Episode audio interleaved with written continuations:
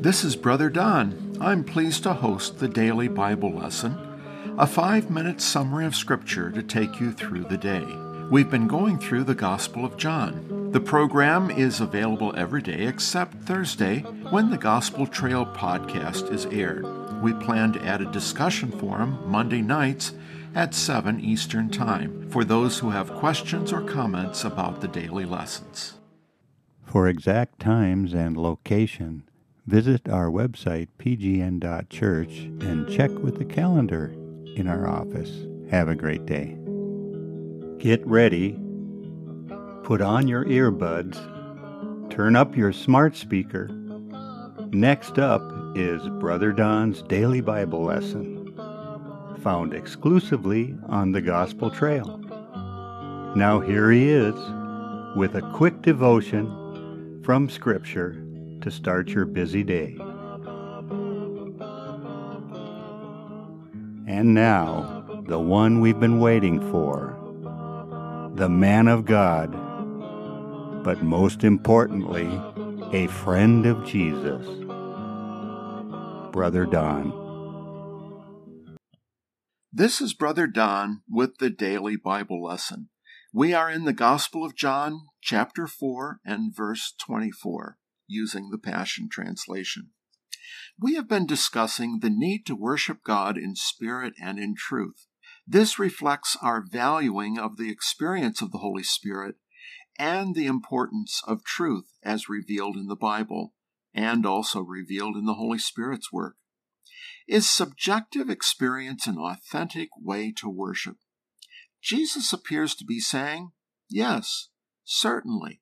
Empty ceremony is not enough, but Jesus is also saying that empty-headed emotionalism must not replace objective understanding and right doctrine.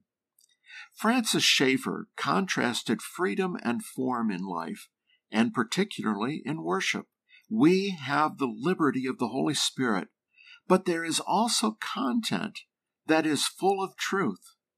If worship is the main calling of Christians, we must seek a balance of freedom and form. Indeed, form may reflect the boundaries of worship, but by indicating those boundaries, we can live and worship freely without undesired extremes. Spirit and truth are also reflected in church architecture. Pews that are bolted to the floor encourage one-way communication from pulpit to pew. For the congregation to interact, they must to some degree go against the architecture. They might, for example, speak to the pastor about a point in the sermon, but the P A system only permits the pastor to be heard clearly. Thus, word worship predominates. In contrast is the church with movable chairs in a circle, which highlights the importance of interaction and fellowship. This contributes to spirit worship. It tells people that here is a place where all can be involved in worship, and we are all theoretically equal. But the key word is theoretically, because dominance is possible with both kinds of architecture. The woman at the well excitedly runs back to her village and tells her people, "I have met a man who told me everything I have ever done. He could be the one we've been waiting for." Okay, the first statement is no doubt an exaggeration, but probably the villagers get the idea. Yet the possibility of his being the Messiah garners even stronger interest.